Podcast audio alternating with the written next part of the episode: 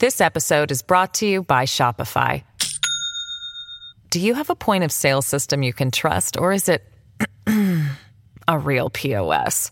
You need Shopify for retail. From accepting payments to managing inventory, Shopify P O S has everything you need to sell in person. Go to shopify.com slash system, all lowercase, to take your retail business to the next level today. That's shopify.com slash system.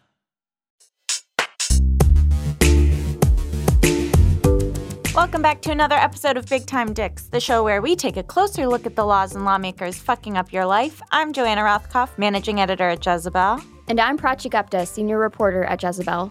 This week, Donald Trump pulled a move straight out of the dictator's handbook and fired F B I Director James Comey. New at eleven and developing right now calls for a special prosecutor after President Trump's stunning decision to fire the director of the F B I. Just three months ago, this was the man that Donald Trump blew a kiss at and said he's become more famous than me. James Comey didn't find out from this letter uh, from the president. He actually found out by watching, looking up and seeing it on the television. He was apparently talking to agents. Demands for a special prosecutor are louder tonight, and Democrats are even jumping to Watergate comparisons. Just a reminder that Comey was most famously leading an investigation into the Trump campaign. campaign's ties with Russia, although Trump only wants you to remember that he was leading an investigation into Hillary Clinton's emails. I would also like to point out that Jeff Sessions, the current attorney general who ultimately recommended the firing of James Comey for fucking up the email investigation,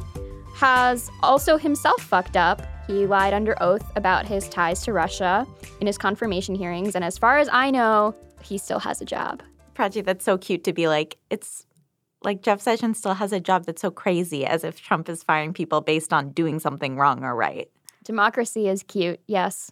So we're going to just quickly do a spicy time so early in the episode because it's the best spicy time ever. It's just spicy in a nutshell.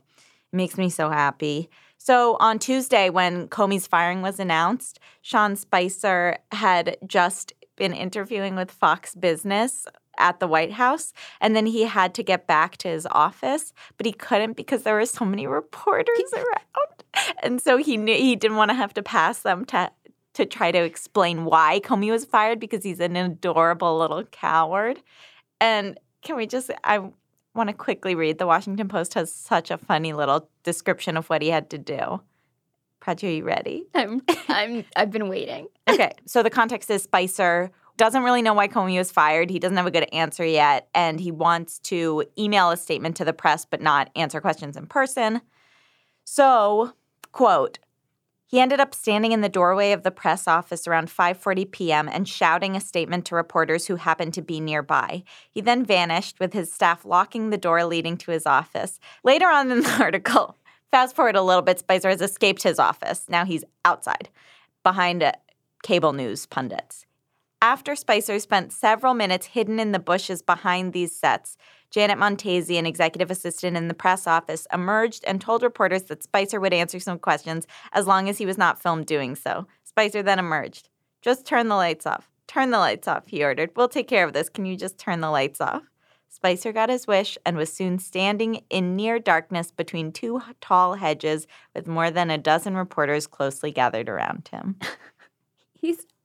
I ha- I'm developing an affinity for Sean Spicer. I, He's I know. How can you not? Such a cartoon of a man.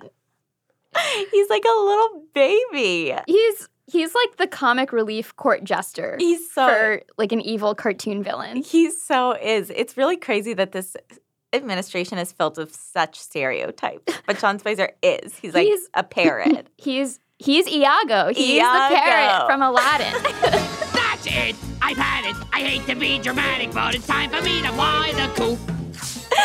I love him. I mean, like, okay, he's evil, but he's really funny and cute, too. This week on the episode, we're going to discuss the deeply flawed Electoral College with Cynthia Terrell, Director of Representation twenty twenty, an initiative of the nonpartisan electoral reform group Fair Vote. It's maybe a surprise to some listeners, but the United States ranks behind ninety-nine nations for women's representation. But first, our week in weenies. It's becoming harder and harder to choose just three weenies. every week. I know. Luckily, we have infinity weeks until we get nuked. So we don't have infinity. We have like twelve. we're, ver- we're very lucky. It's we have so thirty-six lucky. More weenies that we can focus on. So our first weenie is the, all the Republican House Republicans who voted for the American Health Care Act. So last week, they passed this health care bill that basically guarantees very few Americans will ever get access to health care, which is exactly how a health care bill to laugh. is supposed to work. Yeah. Anyway.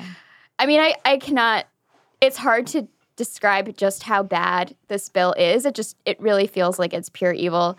The right. bill – if you remember our episode on the on the American Health Care Act a couple weeks ago, it's that, but with the MacArthur Amendment, so worse. It's way worse. So this one cuts taxes for the wealthy and actually enables – discrimination against people with pre-existing conditions, which apparently is just being a human is a pre-existing condition.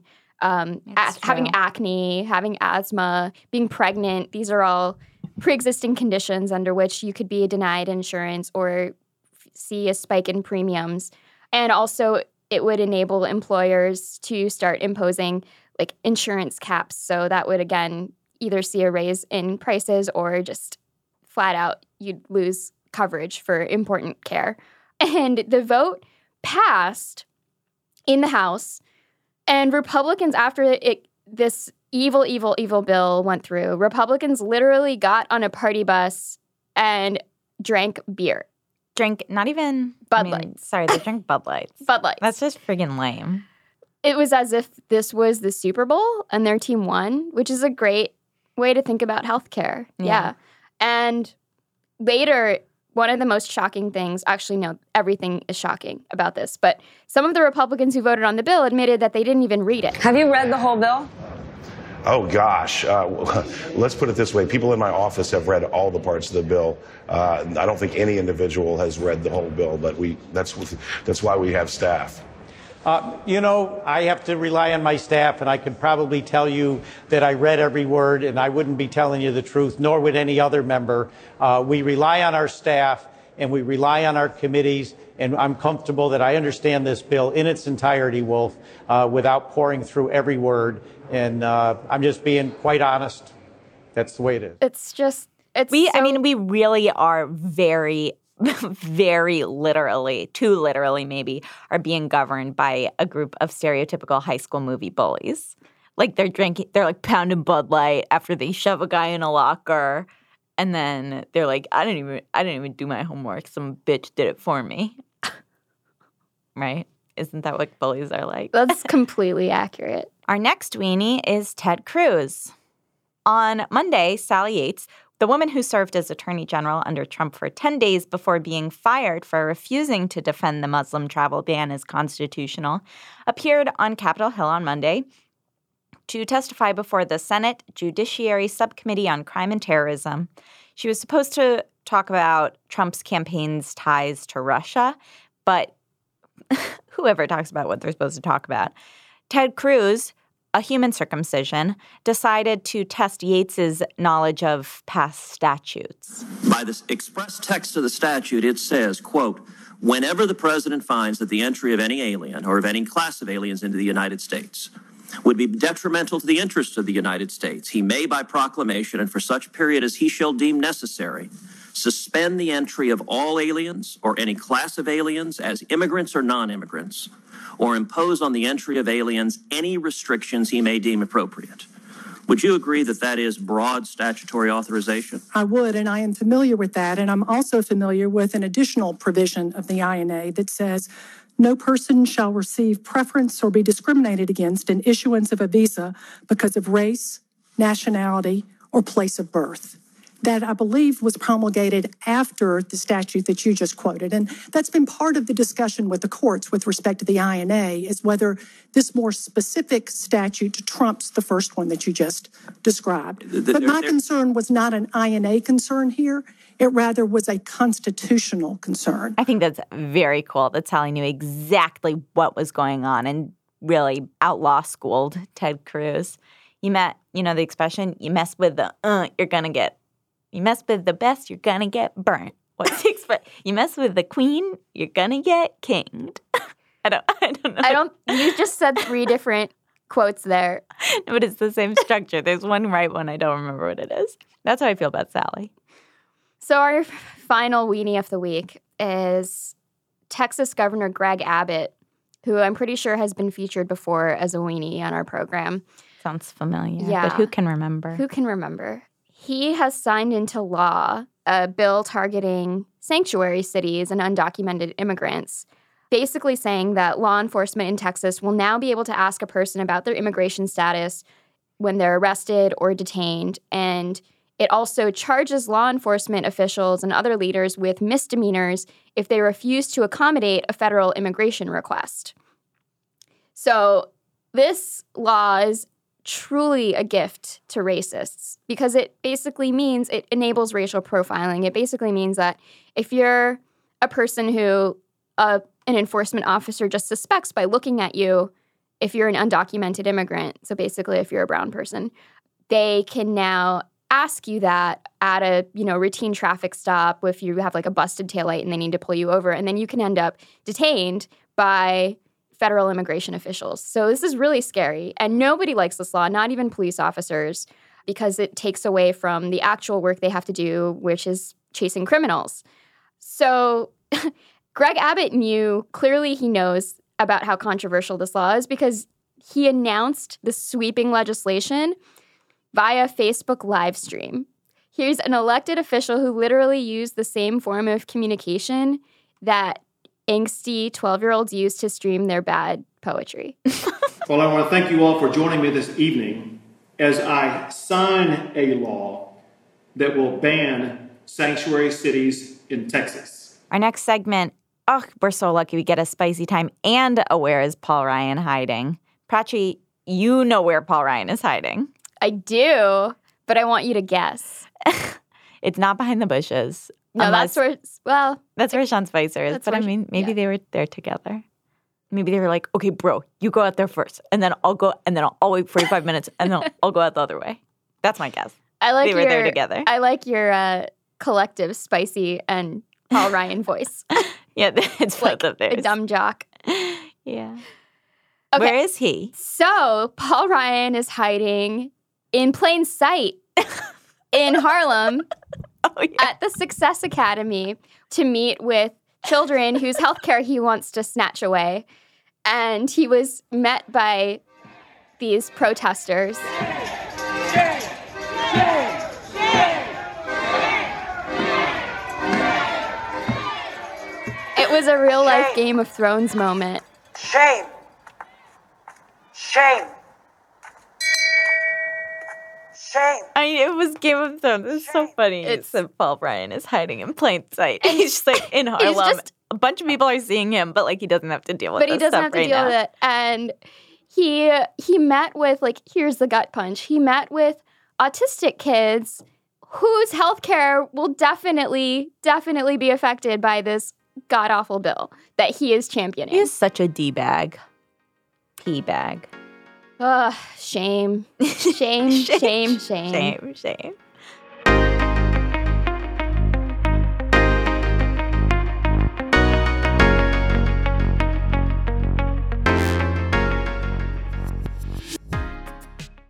This episode is brought to you by Shopify. Do you have a point of sale system you can trust, or is it a real P O S? You need Shopify for retail. From accepting payments to managing inventory, Shopify P O S has everything you need to sell in person. Go to shopify.com slash system, all lowercase, to take your retail business to the next level today. That's shopify.com slash system.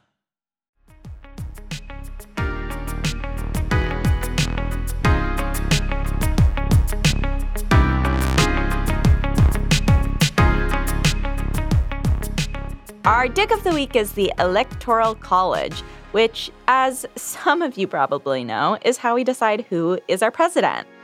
Maybe this have, year. I don't know if you paid attention this year. May have heard something about it. If you have ever been to, like, a Trump press briefing, every single time they hand out a map of the Electoral College, you're like, here's what we won. Here's what we didn't win, but we should have. And the reason that we're talking about this this week, even though the election happened months and months and months ago, is not because we're Donald Trump. It's because this week a group called Representation twenty twenty released a report about gender parity, and it talks about how women are represented in the U S government and how basically that like there aren't any women in the U S government, and like there might not be enough women in the U S government for the rest of our lives unless we have serious reforms to our current voting structure. So, as always, Prachi, tell us how it's racist. It's racist. It's so racist. Okay. So a lot of people will tell you that the Electoral College emerged as a states' rights issue, and that is true, but it's not the full background. So the Electoral College was first suggested at the Philadelphia Convention in seventeen eighty-seven when the framers were trying to establish a national election system. And though they liked the idea of a direct voting system, Virginia slaveholder James Madison, who went on to become America's fourth president, said that the South would never agree to a direct representational voting system because the North outnumbered the South and therefore would just get more of a voice in elections. So instead, he and others introduced the infamous Three-Fifths Compromise, uh, which counted black slaves as three-fifths of a person to boost the population count of the South. So the South had like around, they had more than half a million slaves. So when black slaves were counted, again, not as full people, and they didn't have the rights of people, they just were counted as three-fifths of a person for the purpose of the census, for the purpose of votes, basically. So su- southern states suddenly had a lot more electoral votes by including slaves. Um, so this not only accommodated slaveholding, but it even incentivized it among states. So as Yale constitutional law professor Akhil Reed Amar has noted, the more slaves a state had, the more electoral votes it would have, and therefore if it freed black people, a state would lose votes. Um, he noted in an essay in Time that, quote, for thirty-two of the Constitution's first thirty-six years, a white slaveholding Virginian occupied the presidency. And according to the African American Registry, even after Congress abolished the importation of slaves in eighteen oh eight, Southern slaves continued to illegally breed and add slaves to boost their political power. So today, the Electoral College is basically hated by everybody. Uh, according to a Gallup poll, only one-third of Americans want to keep it. And according to the National Archives, there have been more proposed constitutional amendments about the Electoral College, seven hundred proposals in two hundred years, than any other topic ever. I don't know what we would want to pass something more about. I don't know. Maybe healthcare. Maybe bad healthcare. Maybe bad healthcare. Um, but there haven't. So obviously passing a constitutional amendment, which is what would take to change the system that we elect our president through, is very, very hard. It has to be passed by three-quarters of all the states, and most states, or at least the people who are in power in most states, have benefited from the Electoral College. So why would you want to change something? Why would the people in power want to change something that is getting them into power? A great question. And that's why corruption exists. So in that same vein, the only times the Electoral College has reversed the popular vote, it only happens in very close elections. It doesn't happen when there's one clear winner. It's only happened four times, in, according to political science professor Julia Azari. She wrote this in five thirty-eight. So it happened in eighteen seventy-six when Rutherford B. Hayes beat Samuel Tilden, in eighteen eighty-eight when Grover Cleveland beat Benjamin Harrison, and then fast forward to two thousand when George W. Bush beat Al Gore, and in twenty sixteen, fuck, I wrote that in my notes. I said it too. Um, so all of the losers, I don't know if you like off the top of your head can say which party Samuel Tilden belonged to, but let me remove the guesswork. All of the losers are Democrats. So basically the Electoral College has only fucked over in history, one party. So why would one whole party want to fix a system that has kind of helped it in a couple really close cases? So the L A Times writes that there was one time that we got very, very close to reforming the Electoral College, and it was in nineteen sixty-nine when Republicans and Democrats both united in service of this cause. It was after the nineteen sixty-eight election where Richard Nixon beat Democrat Hubert Humphrey. But the election was stressful for both of them, for Nixon and Humphrey, because former Alabama Governor George Wallace, the same person who famously said, "Segregation now, segregation tomorrow, and segregation forever." Put that on a pillow and then burn the pillow. In the nineteen sixty-eight election, he won five southern states and forty-six electoral votes, despite not being either party's candidate. So Nixon and Humphrey were very freaked out that maybe there would be a tie between the two and there would have to be some sort of runoff. Anyway, anyone got everybody got very hot on reform. Nixon said, "I believe the events of nineteen sixty-eight constitute the clearest proof that priority must be accorded to Electoral College reform." And so there was an amendment that he supported um, that the president would be decided by popular vote, but he also proposed that the president could be elected by a plurality of forty percent. And if no candidate got forty percent, a runoff would happen. This proposal came to a floor vote in the House, which it passed overwhelmingly, but it was eventually filibustered in the Senate after a group of Southern senators protested it because they thought that it would make the most populous states too influential, which, like, oh, more people get to decide the election because there are more people there. This feels like not a valid criticism. I would agree. So this last election, as everybody can't stop talking about, including us, I think really demonstrated why the Electoral College is so broken, or has always kind of been broken. Yeah, because Clinton won the popular vote by about three million, getting more votes even than Obama did in two thousand twelve, but she lost by a really wide margin in the Electoral College because she lost votes in key swing states, which overwhelmingly went to Trump. So it's just a handful of states that end up deciding the future of. Right, and it's like, if you want to have any political sway, you have to move to Pennsylvania. Which, a, a state where I am from. And Prachi, go back. I'm not going back. We'll do the podcast remotely. um, and I mean, this has led to a huge surge in women running for office for twenty eighteen and beyond, partially because of Clinton's loss, but also because Donald Trump's treatment of women throughout the campaign and the assault on women's rights by the cabinet of basically all dudes deciding squash to squash our reproductive rights is really motivating women to fight back. But because of our current voting system, they're going to have a really hard time gaining those seats.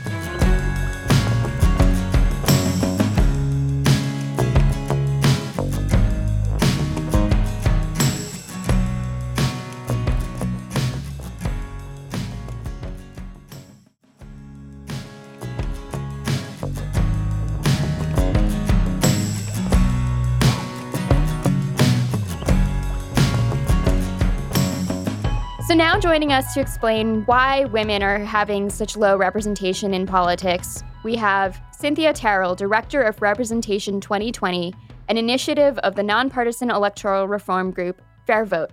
Cynthia, thank you so much for joining us. Thank you. So as the Electoral College functions right now, a voter in a sparsely populated area of the country would often have more influence than a voter would who lives in a packed city on one of the coasts or something like that. Can you talk about why that is?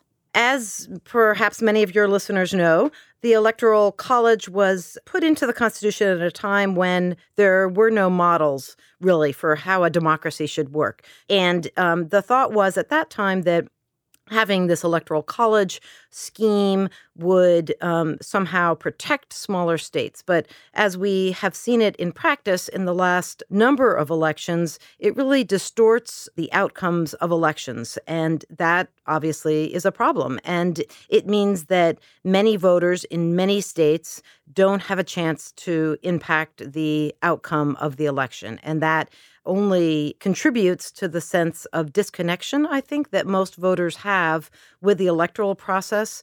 um, and the fact that um, huge populations, New York, California, Texas, you name it, are really not states that presidential candidates campaign in or even govern toward once elected. Um, there are many different kinds of reforms being talked about. The one, uh, the organization that I'm associated with, Fair Vote, uh, works on the most is this National Popular Vote effort, which is a terrific effort led by the National Popular Vote team to make every vote and every state matter equally. And if that were the case, then we would see presidential candidates traveling to every part of the country, small states and large states, to appeal to voters. And that, I think, would be a significant improvement to the way we elect presidential candidates now. So Representation twenty twenty recently released a report on gender parity that found that we're basically failing to represent women at every level in the government in America. Can you tell us a little bit more about the report and the findings? We define parity as the equal representation of men and women in legislative bodies over a period of years. It's maybe a surprise to some listeners, but the United States ranks behind ninety-nine nations for women's representation. And given that statistic, we thought that it was particularly important to dig down deep and see what's going on at the local level, state legislative level, that uh, contributes to this lack of representation by the time we get up to the federal level. Um, we created a gender parity index to measure progress toward pa- parity in the states. And uh, just one state, New Hampshire, stands out and has gotten above Um, fifty percent, which is the target if we're uh, seeking parity. Can you tell us about how you came up with the ranking and what is the worst state? Sure. Um, t- into the formula went the three most recent governors, other recent statewide executive offices, the four most recent U S senators, the most recent U S representative, the most recent number of women in the state legislature, and the number of women serving in mayors in cities over thirty thousand and executives in the five largest counties. So that's a pretty wide range of offices. And we created a point system for those different offices and then translated that point system into a grade system because um, I think we're all more familiar with grades and what they mean. And with those grades, um, I think it's pretty telling that there's only one state, New Hampshire, that has an A.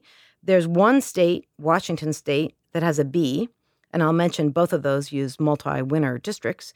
And uh, then there are fifteen states that have a C grade, but there are twenty-eight states that get a D and four that are failing absolutely in terms of gender parity.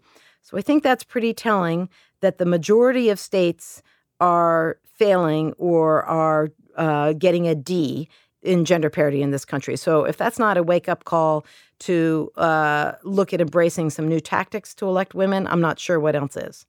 Oh, and Mississippi uh, receives the lowest grade. Um, it gets just five point eight points on our measure, which is a failing grade of F. It's the only state that has never elected a woman to the governor's mansion or to the U S Congress. How is it possible that we're behind ninety-nine other countries? Aren't we aren't we like the woke good women good to be a woman country? Oh, I, well, that's a great question. There are lots of ways that women's uh, representation and equality is impacted. There are social factors, economic factors, education factors. But I think that the simplest answer to that is that we have different rules and systems that govern electoral outcomes in this country. And um, as I said before, the United States is a very old democracy, but that means that we put some stuff into motion when we started this country that has really disadvantaged women candidates and candidates of color. And now, as it turns out, um, Republican women as well are disadvantaged by some of the very rules and systems that made our country unique two hundred thirty years ago.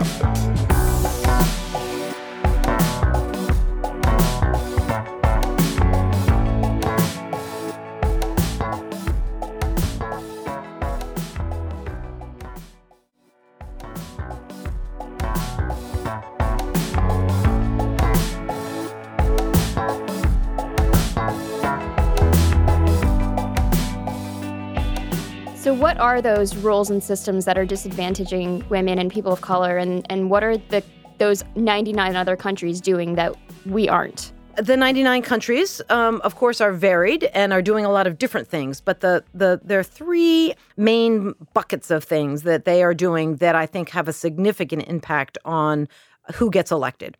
The first is that they're very intentional about their recruitment of candidates. And though the practice of this varies from country to country, they have some, uh, over one hundred countries have some type of quota in place. So it's either a constitutional quota, or it's a, a legislated quota, or simply a voluntary quota. In many cases, the parties have decided, in order to um, to get to gender parity, we are going to set a target for the number of women we have in our party list.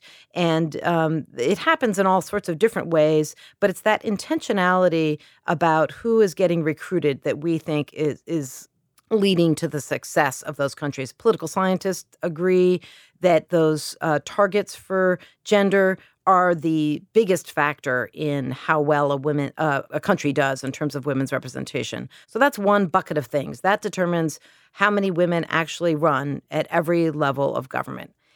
That's something that we can do. It's perfectly constitutional. Parties are independent agencies. PACs can do whatever they want with their money. So um, that's we see that as a real vehicle for change. The second thing that those countries do, and a growing number of municipalities and even a state now in the United States, are to move away from our very antiquated winner-take-all voting system that really distorts electoral outcomes, leads to very little competition, means that there are very few open seats, either at the federal level or at the state legislative level. That winner-take-all voting system really means that there's very little chance for newcomers, new voices into the political process to gain traction. And fortunately, there are lots of models to follow to change those winner-take-all voting rules. There's a ranked choice voting system, which opens up the process if you're electing a mayor or a governor.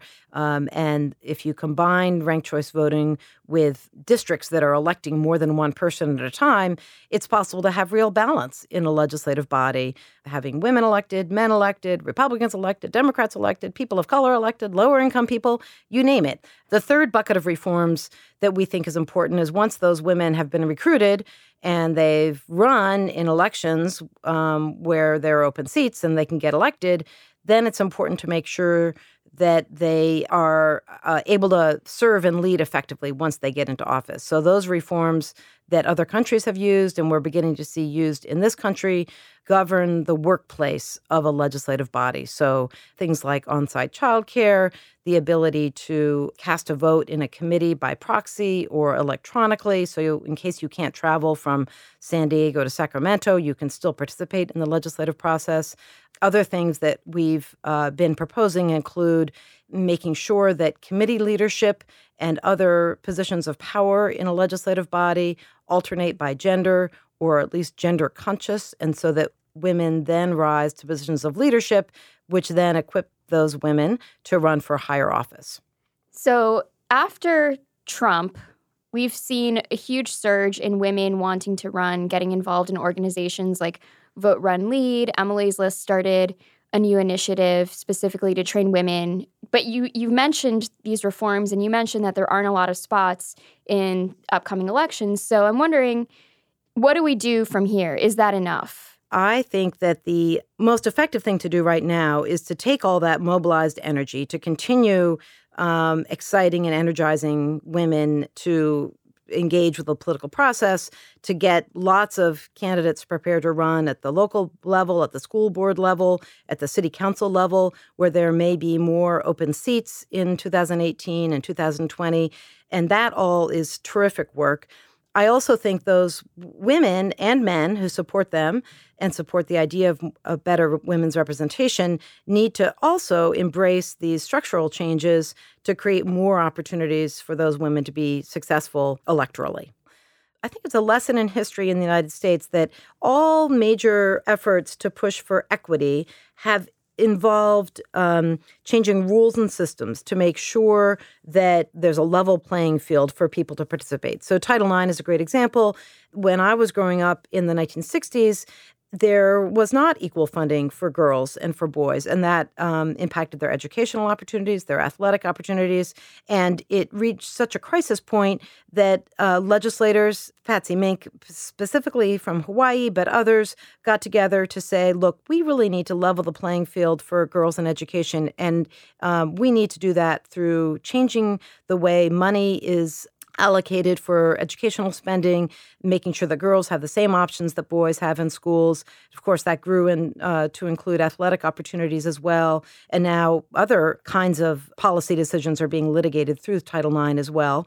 But um, the important thing, I think, is that we didn't just tell girls to try harder or somehow convey that they were not ambitious enough or they weren't navigating the system well enough. We realized that it was time for serious rules and systems changes, and thus Title nine was born. Of course, we did that same thing uh, with the Voting Rights Act. We we didn't think, I think, for a second that somehow people of color were deficient in um, their ambition to run for office or to vote. We realized there were serious rules that were blocking people of color from participating meaningfully in elections. And so thus we adopted the Voting Rights Act. And again, with the Americans with Disabilities Act, we did the same thing. We recognized there were actually physical structures that were blocking people in wheelchairs from participating on a level playing field. And we didn't simply say to the people in wheelchairs, oh, you've got to try harder. But we recognized that those structural barriers were there. Of course, we also gave them the support they needed, but we eliminated the structural barriers in order for them to be successful. So how can we hold on in general to the momentum of the twenty sixteen election? I think we've all seen a lot more women and people of color wanting to run for office. Um, how do we hold on to that to change the demographics of people in office for twenty twenty and twenty twenty-four and moving forward? Well, there are a terrific number of new organizations that are popping up all over the country that are looking at specific districts where there may be openings, particular places where both uh, Republican and Democratic women can participate, where people of color can get involved. And I think that all is is important. I think it also requires us, though, to look at these medium-term and longer-term solutions to make sure that those people um, who have an interest in participating get that there's work to be done on these structural changes, and that's something that people can do. Okay, Cynthia, thank you so much for joining us. Sure, thank you.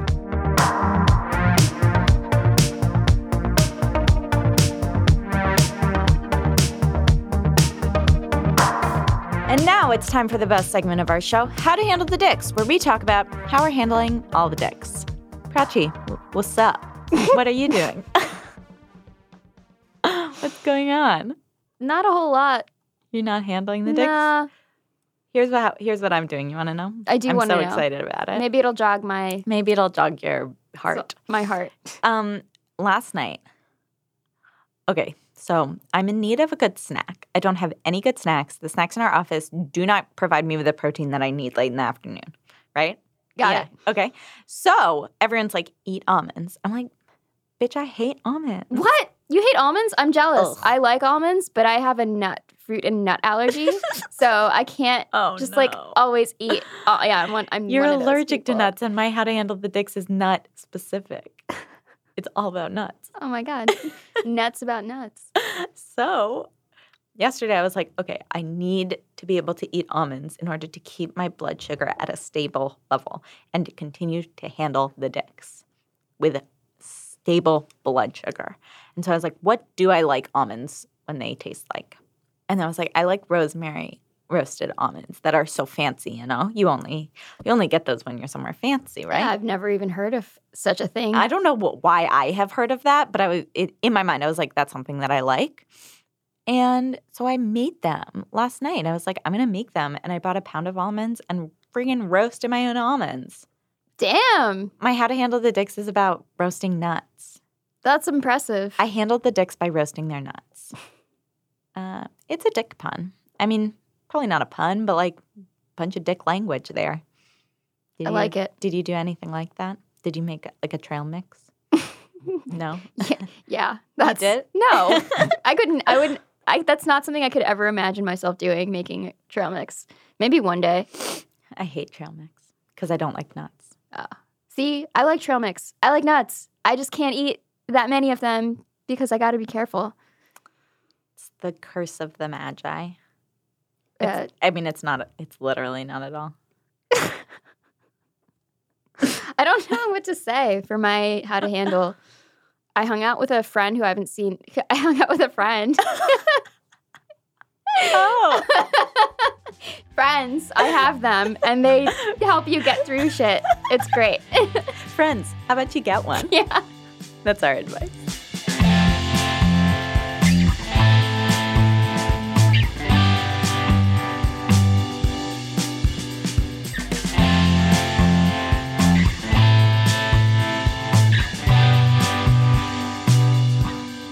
Thank you so much for listening to Big Time Dicks, and thank you so much to Cynthia Terrell for joining us.